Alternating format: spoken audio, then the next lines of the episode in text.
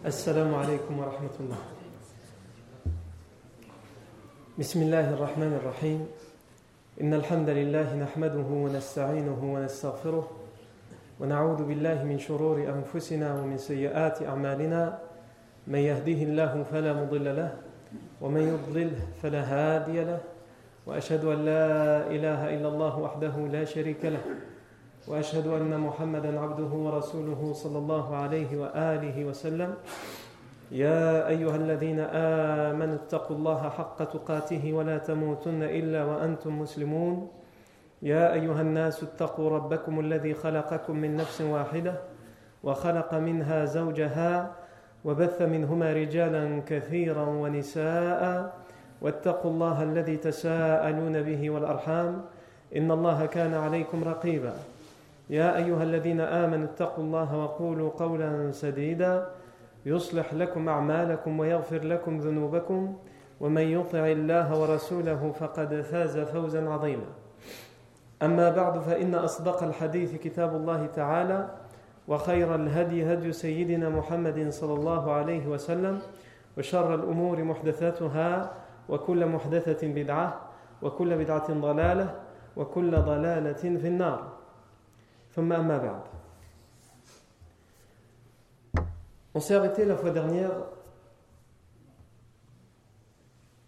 à l'appel à la prière, La question de l'appel à la prière s'est posée dans la ville de Médine. Mais avant de reprendre ici, je reprends la qasida, le poème de Ahmad Shawqi, qui faisait les éloges de la naissance du prophète Mohammed et du jour de sa naissance. On est arrivé la fois dernière dans ces rimes lorsqu'il euh, lorsqu'il disait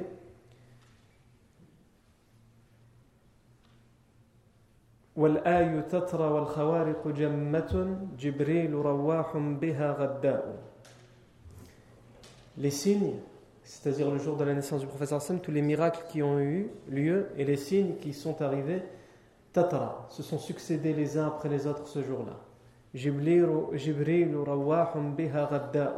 C'est Jibril qui a mené ces signes et ces miracles ce jour-là et qui faisait des allers-retours pour faire apparaître ces signes et ces miracles le jour de la naissance du prophète. On s'est arrêté à cette rime. Et ensuite il dit badat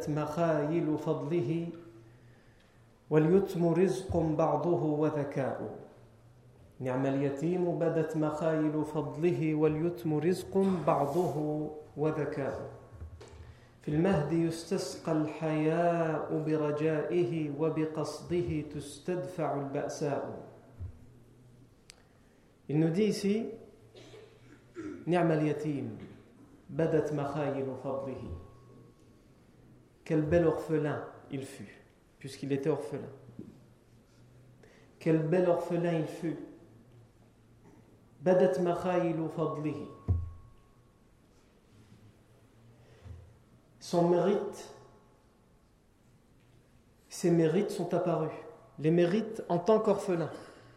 Parce que comme on l'avait vu nous, quand on avait parlé de son enfance en tant qu'orphelin, même en tant qu'orphelin, il n'était pas, il était au final un orphelin hors du commun. Il a réussi à se distinguer même en tant qu'orphelin. Alors que généralement, c'est une. C'est pas généralement, c'est une carence. C'est un manque dans la vie que d'être orphelin. Mais lui, avec sa situation d'orphelin, il s'est distingué. Et il en a fait quelque chose à travers lequel il a pu se distinguer. C'est ce qu'il dit dans cette rime.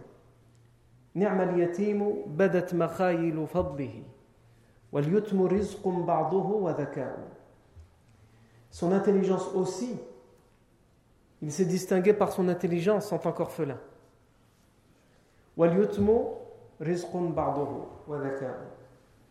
Et le, fait d'être orphelin, au final, c'est une subsistance, c'est un risque. Comment on peut dire ça? Eh bien, on peut le dire quand on étudie la vie du prophète Mohammed. Être orphelin, c'est manquer de quelque chose, manquer grandement de quelque chose. Mais quand on relit et réétudie l'enfance du prophète en tant qu'orphelin, finalement c'est un risque. C'est une subsistance dont les autres ne savent profiter. C'est ce que le poète tente de dire ici à travers cette métaphore. في المهد يستسقى الحيا برجائه وبقصده تستدفع البأساء في المهد dans le berceau alors qu'il était encore enfant dans le berceau في المهد يستسقى يستسقى الحياء برجائه وبقصده تستدفع البأساء alors qu'il était dans le berceau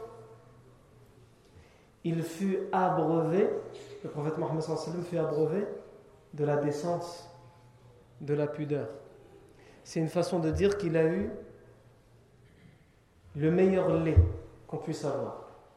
Ce n'était pas un hasard si euh, c'est euh, Sardiya qui va être sa nourrice. Non.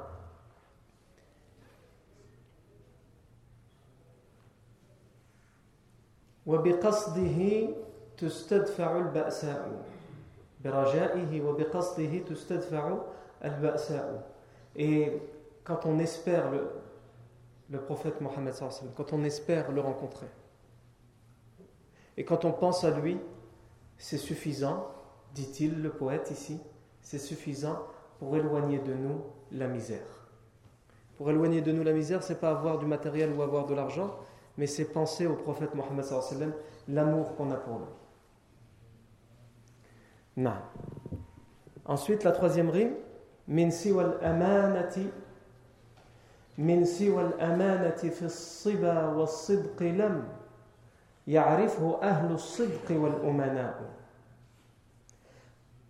Je vais vous traduire littéralement cette dernière rime que je cite et ensuite on va essayer de comprendre ce qu'il a voulu dire.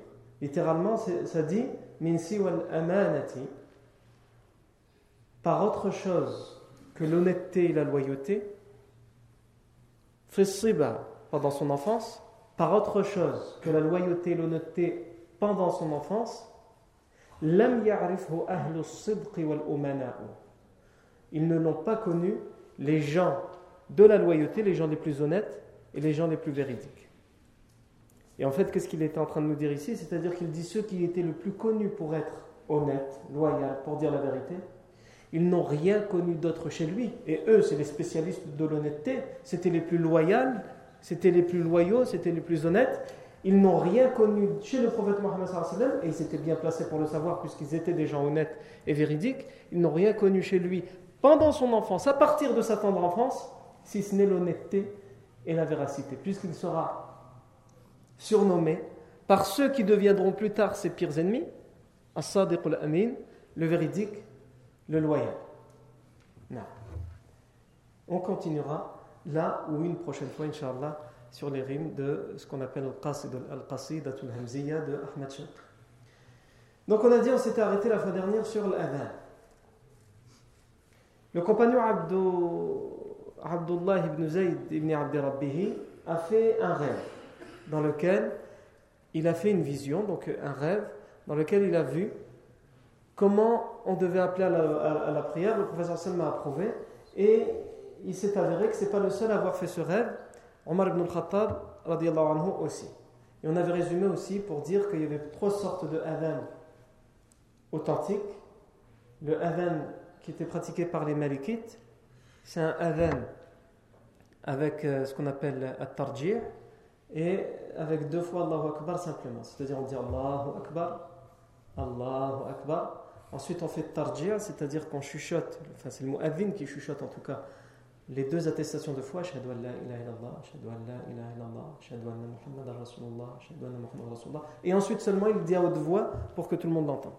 Ça c'est le adhan malikite. Et il est authentique, il est rapporté dans ce hadith comme on l'a dit la semaine dernière. Il y a le deuxième adhan, le adhan euh, qui lui, il... Euh, euh, le adhan shafi'ite, et qui lui aussi est authentique, c'est comme le adhan malikite, sauf qu'il y a quatre fois Allahu Akbar. Allahu Akbar, Allahu Akbar, Allahu Akbar, Allahu Akbar. Ensuite, at-tarji' en chuchotant les deux, attestations de foi deux fois, et ensuite à haute. Et enfin, le adhan hanbalite et hanafite, qui lui aussi est authentique, qui est le plus répandu et le plus pratiqué, c'est de dire quatre fois Allahu Akbar, Allahu Akbar, Allahu Akbar, Allahu Akbar, Allahu Akbar, et ensuite on passe directement aux deux attestations de foi à haute voix sans d'abord les chuchoter. Non. On a terminé aussi la semaine dernière sur Bilal ibn Rabah radiallahu anhu.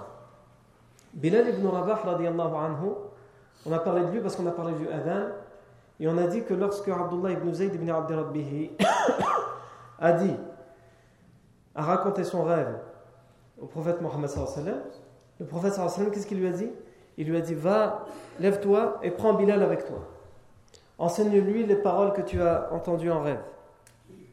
Pour qu'il les, les utilise et qu'il les récite pour appeler les gens à la prière parce qu'il a une meilleure voix que la tienne. Et que lorsque Bilal l'a fait, Omar ibn al-Khattab est venu. Il a été bousculé par, ce qu'il a entendu parce qu'en fait il, a fait il a fait le même rêve mais il l'a raconté à personne. Et il entend son rêve, les paroles qu'il a entendues dans son rêve.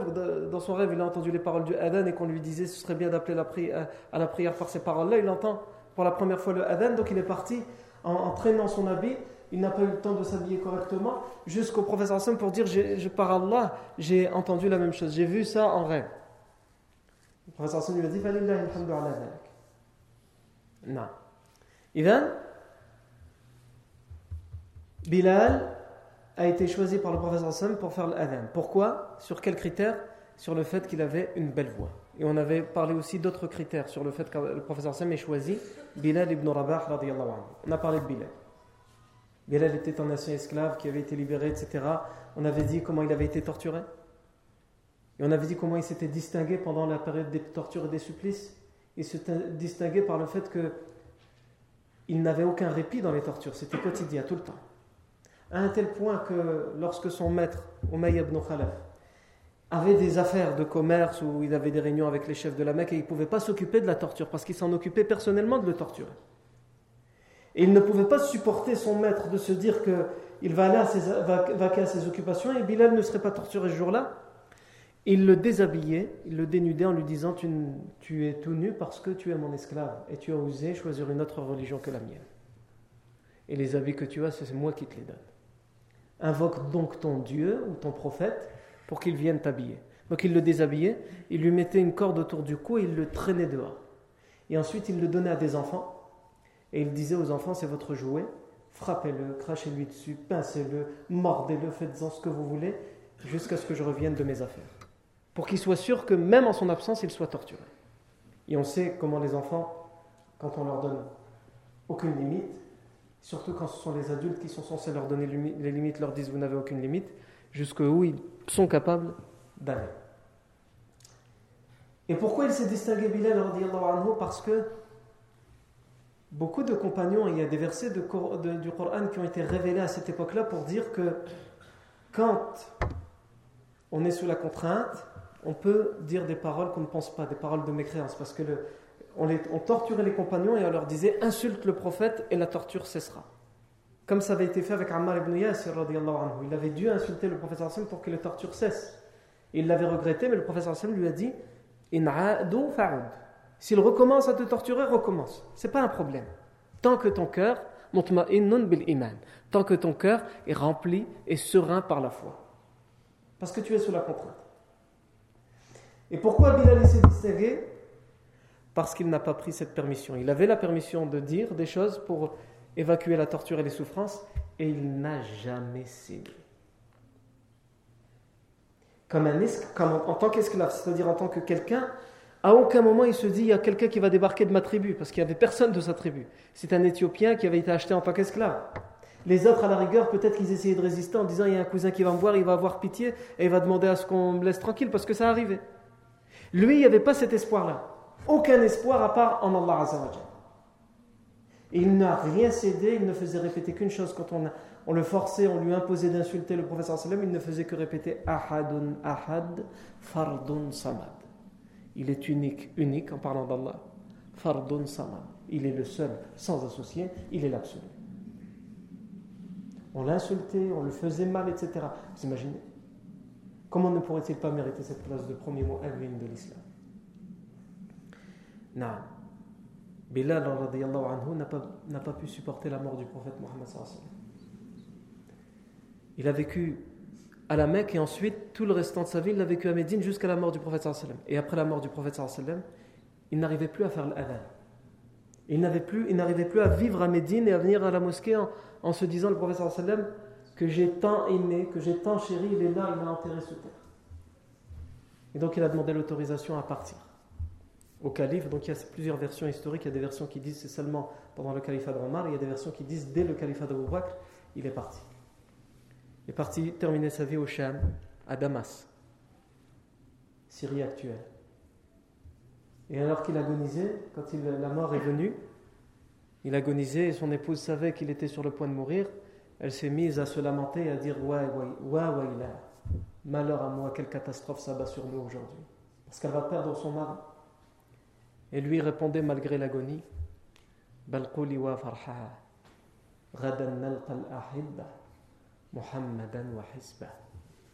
Dis plutôt quelle réjouissance pour nous aujourd'hui.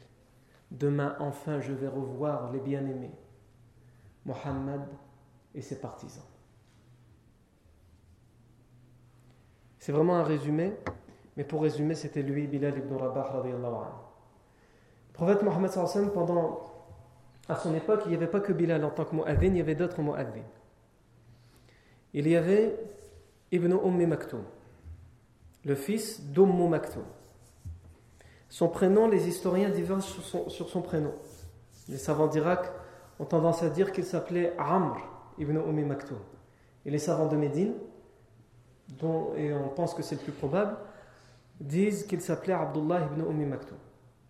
Donc fils de Ummu comme son nom l'indique. Umm Maktoum, c'était le surnom de sa mère. Son vrai nom, c'était Atikatu bintu Abdillah. C'était un homme aveugle de la Mecque. C'est un Mecquois. Et il a émigré vers Médine. Et ici aussi, on a deux versions selon les historiens sur son émigration vers Médine. Certains historiens nous disent qu'il a émigré vers Médine en compagnie de Mus'ab ibn Umayr. Vous vous rappelez de Mus'ab ibn Umayr? C'est le premier que le professeur sallam a envoyé à Médine comme ambassadeur émissaire de l'islam à Médine. Donc on a des historiens qui nous disent c'est à ce moment-là que Ibn Umm Maktoum est arrivé à Médine. Il y en a d'autres qui disent non, il y arrivait bien après, même après le professeur sallam, il y arrivait après Badr. En tout cas, ce qui est sûr, c'est qu'il a émigré à un moment ou à un autre et qu'il est arrivé à Médine. Et on a même des versions authentiques qui nous disent qu'il était un mu'adhin à Médine. C'est pour ça que je parle de lui euh, pour l'instant. Il, va devenir avec Bilal un des deux mu'adhin, ceux qui font l'adhan à Médine. Taïb. Abdullah ibn Ummi Maktoum, c'est aussi lui à propos de qui a été révélé des versets dans lesquels Allah Azza dit Abasa wa tawalla an ja'ahu al-a'ma.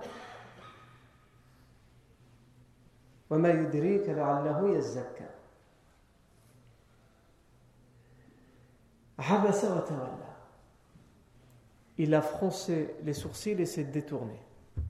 Quand je dis à propos de lui, en fait, le verset ne parle pas de, de, Abdullah ibn Maktoum, il, parle du prophète Mohammed Ces versets blâment le prophète Mohammed. Ils lui disent Tu as froncé les sourcils et tu as tourné le dos. À qui? Lorsque l'aveugle est venu à lui. Lorsque l'aveugle est venu à toi, en parlant de Abdullah ibn Umm Maktoum. Quand Abdullah ibn Umm Maktoum n'était pas encore musulman, mais il a entendu parler de cette religion, il est parti voir le prophète Mohammed et il lui a dit Enseigne-moi de ce qu'Allah t'a enseigné. Et au moment où il va le voir et il lui dit ça, le prophète est en plein débat avec les grands de la Mecque, les leaders de la Mecque, que le professeur Sam voulait tant convaincre. Et donc il est en train de parler avec eux et à un moment il est interrompu par Abdullah ibn Maktoum qui vient et qui dans la conversation lui dit Et le professeur sallam il est dérangé parce qu'il est en pleine discussion et surtout il, a, il tient tellement à convaincre les leaders de la Mecque. Donc il va avoir cette réaction qu'il ne va pas tout de suite donner de la considération à Abdullah ibn Maktoum, parce que pour lui, ce n'est pas le moment. Et en réalité, quand on, quand on raconte comme ça, le professeur Hassan n'a pas fait de faute. Il n'a pas fait de faute. Il y en a quelqu'un qui vient et qui te coupe dans une conversation. Il faut attendre chacun son tour. Mais ici, en tant que prophète, Allah Azzawajal, et c'est pour ça que les savants nous expliquent que quand on dit que les prophètes font des, erreurs, les erreurs des prophètes, quand nous on en, parle des erreurs des prophètes, en fait, c'est pas une faute en fait. Mais pour un prophète, il est tellement à un haut degré que pour lui, en tant que prophète, c'est considéré comme une faute. Mais nous, quand on parle de ça, on n'a pas l'impression que c'est une faute. Pour nous, c'est pas une faute. Mais pour les prophètes, c'est considéré comme une faute. Et ici, c'est le cas. Et au final, quand on raconte cette histoire, qu'est-ce que le professeur sallam a fait de mal? Pour nous, les gens du commun des mortels, c'est normal. C'était pas, pas son tour. On ne vient pas interrompre une conversation, il faut attendre. C'est au final, c'est ça. Mais pour le prophète Mohammed non. Pourquoi? Parce que ces gens-là, les leaders qui ne veulent rien entendre, méritaient que finalement on les délaisse et qu'on réponde tout de suite à quelqu'un, même s'il n'a aucun, aucun, statut social, même s'il n'a aucune importance dans la société de la Mecque, il méritait que tout de suite on lui dise, on lui donne des réponses à ces questions.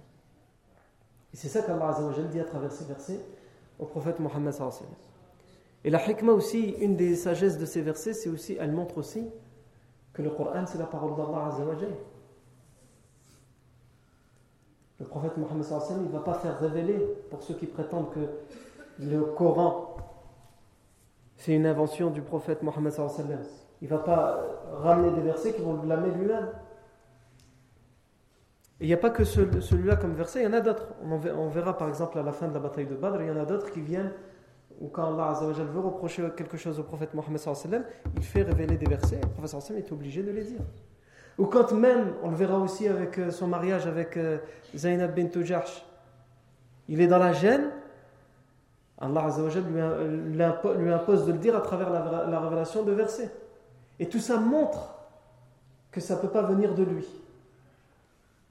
Parce que soit il est dans la gêne et Allah le lui impose, soit ce sont des choses que le Coran peut lui reprocher. Non. Ensuite, donc on a dit Abdullah ibn Umm Maktoum est cette personne aveugle qui est concernée par ces versets du Coran Abasa wa tawalla an Il a froncé les sourcils et s'est détourné lorsque l'aveugle est venu à lui Dans un hadith euh, rapporté par le Bukhari, et authentifié par lui-même, on nous dit que le professeur sallam après la révélation de ce verset quand il voyait كان بعد ذلك إذا رأى النبي صلى الله عليه وسلم إذا رأى عبد الله بن أم مكتوم مقبلا بسط رداءه حتى يجلسه عليه وكان إذا خرج من المدينة استخلفه عليها يصلي بالناس حتى يرجع On nous dit, le prophète Mohammed depuis la révélation de ce verset, dès qu'il voyait arriver, il voyait de loin arriver Abdullah ibn Maktoum, les compagnons le voyaient, il se levait tout de suite, il prenait sa cape, le prophète sallam, il l'étalait par terre, et il ramenait Abdullah ibn Maktoum, il le faisait asseoir sur sa cape. On lui demandait s'il avait besoin de quelque chose, qu'est-ce qu'il pouvait faire à son service Agir.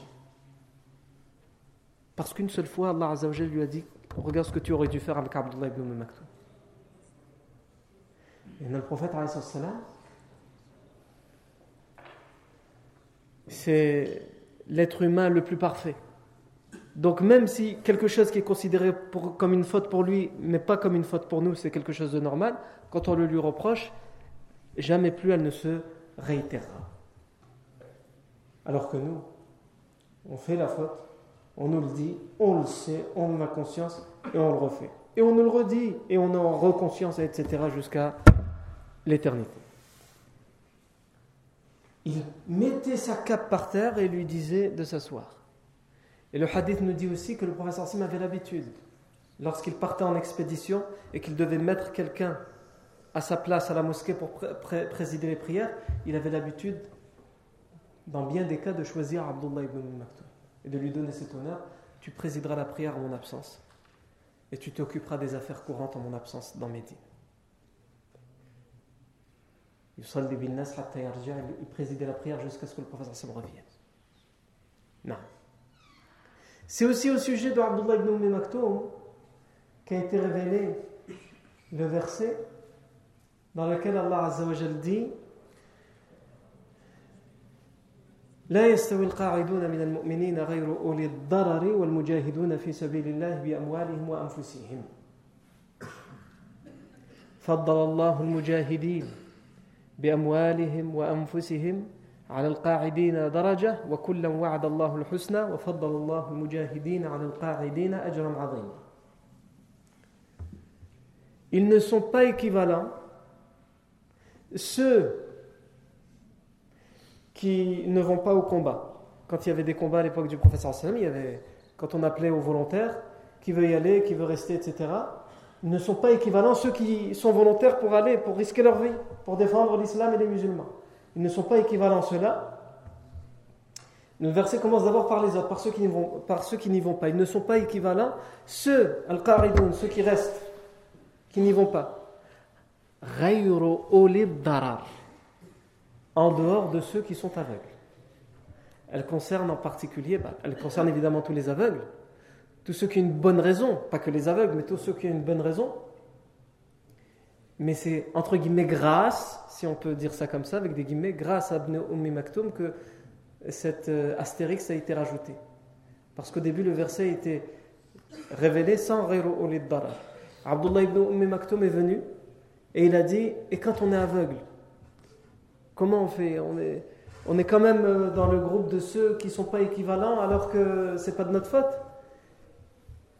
Et Jibril est venu en rajoutant sauf évidemment ceux qui sont aveugles, mais de manière générale, sauf ceux qui ont une bonne raison, une raison valable. Non. Donc, Abdullah ibn Umm Maktoum, c'était le deuxième mot à Médine.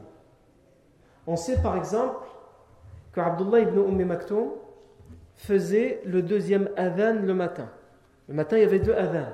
Bilal, il faisait le premier adhan qui servait à réveiller les gens, dans lequel on rajoutait As-salatu khayru minan Celui-là, c'était pour réveiller les gens. C'est-à-dire, c'était pas encore l'heure de l'aube, mais pour réveiller les gens, pour qu'ils se préparent avant l'heure de, de, de, le fajr, il le faisait l'adhan. Ça réveillait les gens. Avant, il n'y avait pas l'électricité, il n'y avait pas les réveils, il n'y avait pas les. Hein? Donc, il y avait, mais il y avait Bilal. Et ensuite, lorsque l'heure de l'Fajr arrivait, c'était Abdullah ibn Ummi Maktoum qui le faisait, en particulier pendant le ramadan. Le professeur Salem choisissait que ce soit Abdullah ibn Maktoum qui, qui fasse le adhan pour le ramadan, qui indique à quel moment on ne peut plus manger et boire. Dans un hadith, on nous dit que le professeur sallam disait Bilal fait le adhan pendant la nuit, c'est-à-dire avant l'arrivée de l'heure. Il fait encore nuit. Inna Bilal yu'adhinu Bilal. Fakulu washrabu hatta yunadi ibn ummi maktoum. Alors mangez et buvez pendant le ramadan, quand vous voulez jeûner. Mangez et buvez, même si Bilal il vient de faire le adhan, continuez à manger et boire, c'est encore la nuit. Mangez et buvez ummi jusqu'à ce que fasse l'appel à la prière ابن أم مكتوم فإنه لا ينادي حتى يقال له أصبحت أصبحت parce que lui il ne fait le adhan comme il est aveugle que lorsque les gens viennent il s'affole et il panique dépêche-toi fais l'adhan il commence à faire jour là Yani, tu as dépassé l'heure et les gens ils mangent et boivent tant qu'ils n'ont pas entendu l'adhan tous les savants ici ce, ce hadith il nous rapporte comme il dit Al-Hafid ibn Hajar al-Asqalani il nous rapporte un ishkal, un problème. Pourquoi? Parce que, d'une certaine manière, ce hadith, quand on lit à travers les lignes, on a l'impression que le professeur Sim approuve, et c'est même cherché, puisque c'est quelqu'un qui est aveugle, à qui on donne la responsabilité du adhan, alors que le mot adhan à l'époque, c'est lui qui regardait à l'horizon, le soleil, etc. C'est lui qui avait cette responsabilité, et dès qu'il voyait, hop, il faisait l'adhan. Le professeur Sim désigne Ibn Ummi Maktoum. Et il rassure les gens en leur disant Vous inquiétez pas, mangez et buvez jusqu'à ce que Ibn Umm Maktoum fasse l'adhan. Même si on lui dit à chaque fois en panique Il fait jour, il fait jour, dépêche-toi. Qu'est-ce que tu attends Parce que lui, il voit pas, il attend qu'on lui dise. Et donc il dit Ça rapporte un ishkal, un problème. Et d'une certaine manière, nous on sait que tous les savants, je vais vite en bosnienne quand je dis tous les savants, on va dire tous les savants, sauf l'A'mash par exemple, disent que dès que l'aube arrive, on doit arrêter de manger et de boire. Mais ce hadith, il a l'air de dire qu'au final, ça peut peut-être encore aller quelques minutes après. Puisque Ibn Ummi Maktoum avait l'habitude de faire l'adhan, les gens lui disaient asbahta asbahta. Alors la majorité des savants ils répondent en disant que asbahta asbahta, ça, ça peut vouloir dire, littéralement ça veut dire il fait jour, il fait jour, mais c'était peut-être une façon de dire attention, il va faire jour. T'attends quoi? Attention, il va faire jour. Non. Mais, le Hafid ibn Hajar al-Asqalani, par exemple, lui, il dit c'est pas convaincant de dire ça. Et par exemple aussi, Sheikh Al-Albani, dans, son, dans, son, dans sa série des, ouvrages où il a fait Silsilatul Ahadith Sahiha, la série des hadiths authentiques, il rapporte un certain nombre, entre 7 et 8 versions qu'il a lui-même authentifiées et d'autres, où on nous rapporte clairement que dans certains cas, les compagnons mangeaient et buvaient encore alors qu'il y avait l'adhan. Ou même juste avant l'iqama. Ils étaient encore en train de manger et boire. On a par exemple le hadith où Omar ibn al-Khattab anhu, euh, était en train de manger. Le professeur Hassan lui a dit il y avait l'adhan, mange, termine de manger. Dans un hadith authentique, le professeur Hassan dit quand il y a l'appel à la prière, que c'est le ramadan, qu'on veut jeûner, et qu'on a un verre à la main, même s'il y a l'adhan, ben on ne pose pas le verre. On ne le pose, le professeur Hassan dit qu'on ne le pose qu'après en avoir pris notre part, qu'après en avoir pris ce qu'on avait voulu en prendre. Mais bon, ça, à la rigueur, on pourra toujours dire, mais c'est pendant l'adhan encore.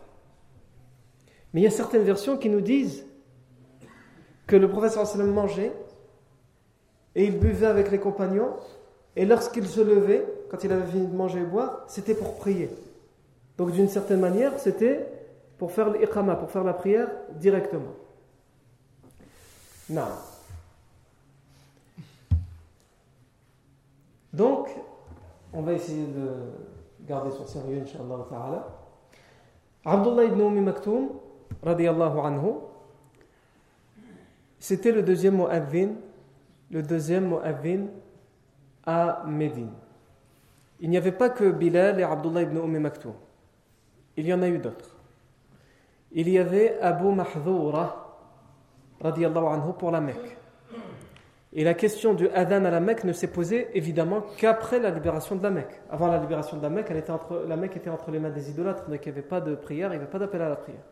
Lorsque le professeur Sam va libérer la Mecque, et que les gens de la Mecque vont se convertir à l'islam, ici aussi, la question du Adhan va se poser. La question du Adhan va se poser, et le prophète Sam ne sait pas encore qui désigner. Et alors que le prophète Mohammed revient de la bataille de Hunayn, le professeur sallam revient de la bataille de Hunayn, il y a un groupe d'enfants, d'adolescents, qui entendent Bilal à la Mecque faire l'adhan. Et ces enfants, ce sont des enfants de Mekwa fraîchement convertis à l'islam. Et parmi les fraîchement convertis à l'islam, la plupart des gens qui sont convertis, ils le font parce qu'il faut le faire. Ils n'ont pas, forcément encore une conviction dans l'islam. Donc, parmi ces personnes, parmi ces enfants, il y a un adolescent qui a 16 ans. Donc c'est une, bande d'adolescents entre eux. Ils entendent Bilal faire l'adhan. Et ils se mettent à se moquer de Bilal. Dont Abu Mahdoura, qui a 16 ans. Et il se met à imiter. En se moquant, il se met à imiter. Parce que pour eux, c'est quelque chose de nouveau. Leurs parents viennent de se convertir à l'islam, ils n'y connaissent encore rien. Pendant des années, on leur a dit l'islam, c'est n'importe quoi. Pendant des années, on leur a dit des choses sur le prophète Mohammed on leur a inculqué la haine du prophète Mohammed etc. Et là, du jour au lendemain, leurs parents se sont convertis à l'islam. Et ils entendent Bilal faire l'adhan, donc ils se moquent. Et Abu Mahdoura, il commence à se moquer. Mais il le fait très bien. Il imite Bilal anhu à la perfection. Et le prophète sallam, avec sa sagesse, il ne va pas réprimander, punir ou blâmer. Il ne va pas réprimander, punir ou blâmer le, le, compagnon Abu Mahdoura. Redouane, s'il te plaît, ouvre la porte pour le. Il y a un garçon qui essaye de rentrer, il n'arrive pas. Donc Abu Mahdoura radiallahu anhu, il se met à imiter pour se moquer le Bilal. Le prophète sallam a entendu que dans un groupe de 10 personnes, il y a quelqu'un qui. Ils étaient en train de se moquer, mais il a entendu en particulier une très belle voix. Donc il va, il, va, il va leur dire Venez par ici, les enfants. Il va les approcher. Donc évidemment, ici, tout le monde s'attend à ce que le prophète sallam commence à les réprimander et à leur dire Qu'est-ce que c'est que ça? Vous vous moquez du adhan? L'appel à la prière Comme nous, on aurait fait de toute façon s'il y avait des enfants qui commençaient à se moquer ou à s'amuser. Le sallam, au final, il les prend à leur jeu. Venez, venez. C'est pas mal hein, ce que vous faites. Vas-y, tiens, commence-toi, comme tu avais fait. Et il les fait un par un, parce qu'il veut retrouver, il ne sait pas qui, celui qui avait cette voix excellente. Jusqu'à ce qu'il tombe sur Abu Mahdoura, à ton tour, et là, il l'entend. Il dit, toi, ça t'amuse, hein? Eh bien, tu, vas, être le mot de la Mecque à partir d'aujourd'hui. Et il va lui donner cette responsabilité. Il va demander à Bilal de lui enseigner convenablement toutes les règles du adhan, comment se tenir, comment se positionner, et il va dire à Abu Mahdoura, maintenant tu vas le faire. Mais tu vas le faire sérieusement. Et Abu Mahdoura, pendant toute sa vie, il sera le mu'adhin de la Mecque. Et plus que ça, jusqu'à aujourd'hui, le adhan qui est fait à la Mecque, il est fait par des gens qui descendent de père en fils de Abu Mahdoura. Depuis Abu Mahdoura jusqu'à aujourd'hui, ce sont les descendants d'Abu Mahdoura, parce que le professeur Sim leur a donné cet honneur à cet, à cet, homme. Et donc, les savants considèrent que ça doit être dans sa lignée et sa descendance jusqu'à aujourd'hui, ce sont eux. Les descendants de Abu Mahdoura,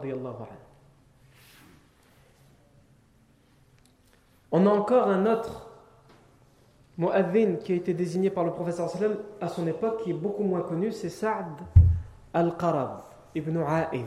Sa'd al-Qarab ibn A'id. Et lui, ça va être le mu'adhin de la ville de Quba. La ville de Quba, la première mosquée, juste avant la mosquée prophétique, et la, petite ville, Afwan, qui est au sud de Médine.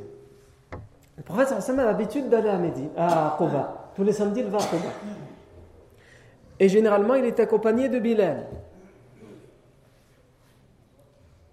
Il est accompagné de Bilal et quand il y va, Bilal, il fait l'adhan. Le adhan, ne servait pas qu'à la prière. Le adhan, il servait à dire aux gens, venez, il y a quelque chose, il se passe quelque chose à la mosquée. Donc quand Bilal y allait à la mosquée de Khoba avec le professeur Sam pour informer les gens pour leur faire comprendre que le professeur Sam est venu leur rendre visite et que tout le monde vienne à la mosquée, il faisait l'adhan. Ce n'était pas forcément l'heure de la prière, mais il faisait l'adhan pour faire comprendre aux gens. C'était un appel à la prière, mais c'était aussi une façon d'annoncer aux gens de venir à la mosquée, il y a quelque chose. Et donc Bilal faisait l'adhan. Et un jour, le professeur Sam est venu dans un groupe, mais Bilal n'était pas là. Et Saad al-Qarad a vu ça. Et donc, qu'est-ce qu'il a fait? Il est monté sur un arbre et il s'est mis à faire l'adhan. Et donc tout le monde est venu. Quand il a fini l'adhan, le professeur lui dit Viens. Qu'est-ce qui t'a pris de faire l'adhan? Parce que personne ne lui a demandé, il l'a fait tout seul, de son propre chef. Qu'est-ce qui t'a pris de faire l'adhan? Et ça lui a expliqué, il lui a dit bah, J'ai vu que tu es arrivé, mais que les gens étaient éparpillés, personne n'est venu, et j'ai vu que Bilal n'était pas avec toi. Donc je me suis dit, pour rassembler les gens vers toi, il faut que quelqu'un fasse l'adhan. Donc je, suis monté sur cet arbre et j'ai fait l'adhan pour rassembler les gens autour de toi. Le professeur Hassan va passer sur sa tête en lui disant Barakallahu fik. Qu'Allah te bénisse. Barakallahu fik. Qu'Allah te donne la bénédiction. À chaque fois que Bilal n'est pas là, fais le adhan. Et il sera aussi, en dehors des jours où le professeur Hassan visitera Quba, il sera le mu'adhin officiel de Quba. Mais lorsque Bilal partira, je vous ai dit que Bilal, après la mort du professeur Sim, va partir à Damas. Les califes vont demander à Saad de se déplacer, de venir être finalement le mot adhan officiel de Médine. Et il va l'être. Et aujourd'hui encore, ceux qui font l'adhan à Médine sont les descendants de Saad al-Qarab, ibn A'id, radiyallahu anhu. Donc ça, c'est les principaux mu'adhin, les mu'adhin qui ont été désignés par le prophète Mohammed pendant son époque de son vivant.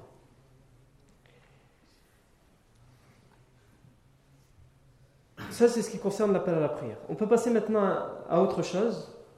C'est qu'on est toujours dans cette première année de l'Égypte. Donc le professeur Sam vient d'arriver à Médine. Et on va donc commencer aussi toujours à parler des principaux événements qui se sont passés, qui se sont passés pendant cette année-là, la première année de l'Égypte. Il y a des, des, événements qui sont souvent mis de côté dans la plupart des ouvrages qui traitent de la vie du professeur sallam parce qu'on considère que c'est des événements marginaux, mais en réalité ils ont toute leur importance. C'est la mort de trois personnages qui ont eu une très grande importance dans le mal pendant la période mécoise. Al-As ibn Wa'il, Al-Walid ibn al-Mughira et euh, ce sont trois personnes qui vont mourir, personnes âgées vont mourir pendant la première année de l'Égypte et c'est important de le dire et de le savoir parce que d'une certaine manière l'émigration est venue comme un refuge pour le prophète Mohammed et les musulmans et on voit que des personnes qui ont fait tant de mal à l'islam commencent à partir les uns après les autres et la plupart d'entre eux ils vont partir euh, ils vont être décimés pendant la bataille de Badr alors tout d'abord Al-As ibn Wa'il va mourir cette année-là avant la bataille de Badr il ne participera pas à la bataille de Badr parce qu'il va mourir pendant la première année de l'Égypte. L'As ibn Wa'il, c'est un chef de la Mecque.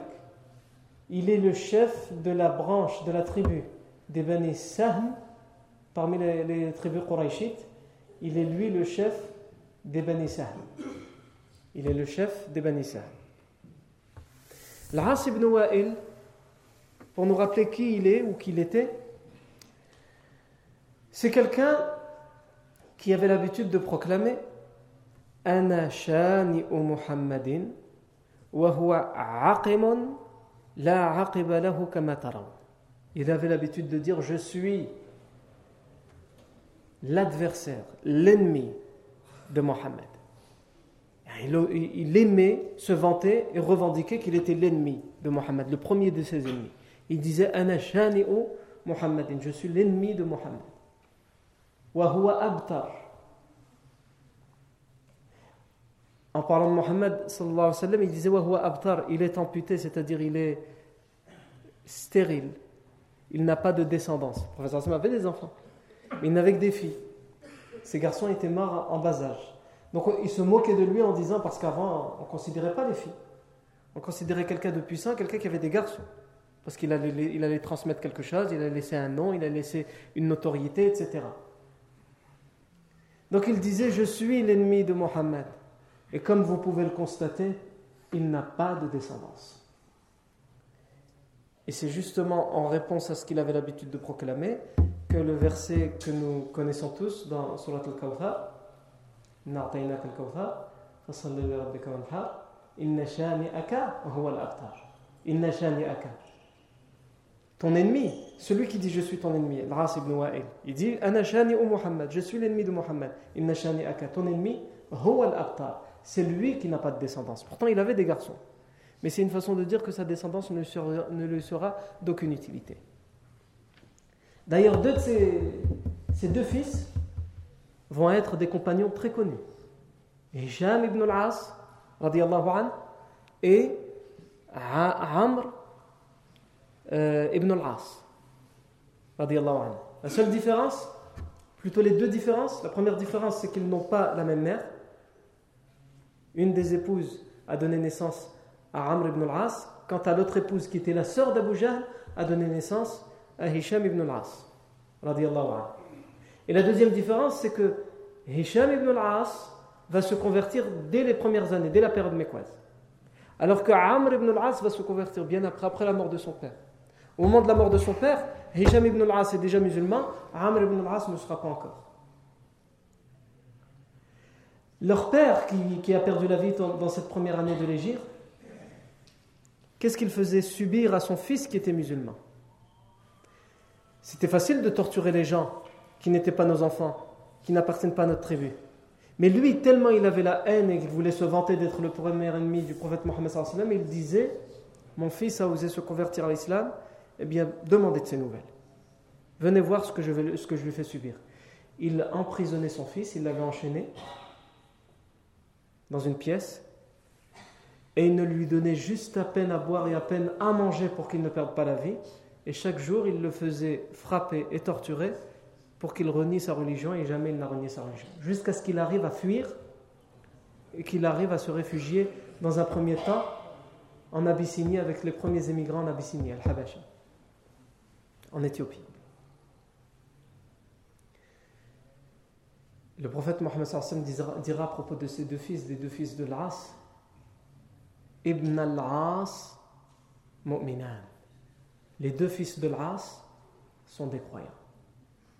C'est-à-dire que même si lui avait tant, toute cette haine contre le prophète Mohammed regardez ce qu'il est advenu de ses enfants. Ils ont choisi l'islam et c'est devenu deux compagnons. Amr ibn al-As et Hisham ibn al-As. Al-As ibn Wa'il, on dit aussi, on rapporte aussi, même s'il y a des divergences, est-ce que c'est lui ou euh, Ubay ibn Khalaf, que euh, c'est à son sujet qu'a été révélé le verset de, de Coran qui dit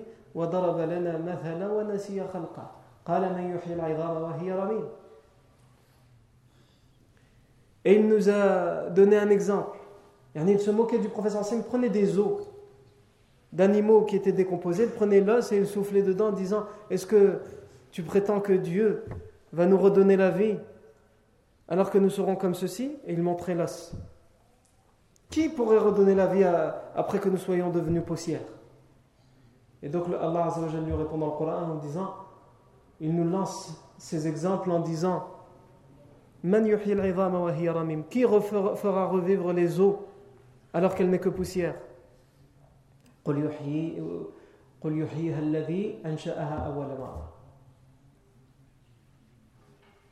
Il nous lance un exemple, il a oublié comment lui il a été créé. Qui fera revivre cette eau, cet os, alors qu'il est, devenu poussière? Dit le, fera revivre celui qui l'a créé la première fois. Avant de te poser cette question, est-ce que tu t'es posé la question comment tu es là? Comment tu existes? À partir de rien, tu as existé. À partir du néant, tu as existé. Il paraît qu'à partir de rien du tout, il y a eu bing bang et tout est venu. Pose-toi d'abord cette question et ensuite, quand tu auras la réponse à cette question, tu auras la réponse à est-ce que il y aura quelque chose après. Est-ce que ça peut revivre? Bien évidemment, celui qui a été capable de faire vivre à partir de rien sera capable de faire vivre à partir d'un minimum.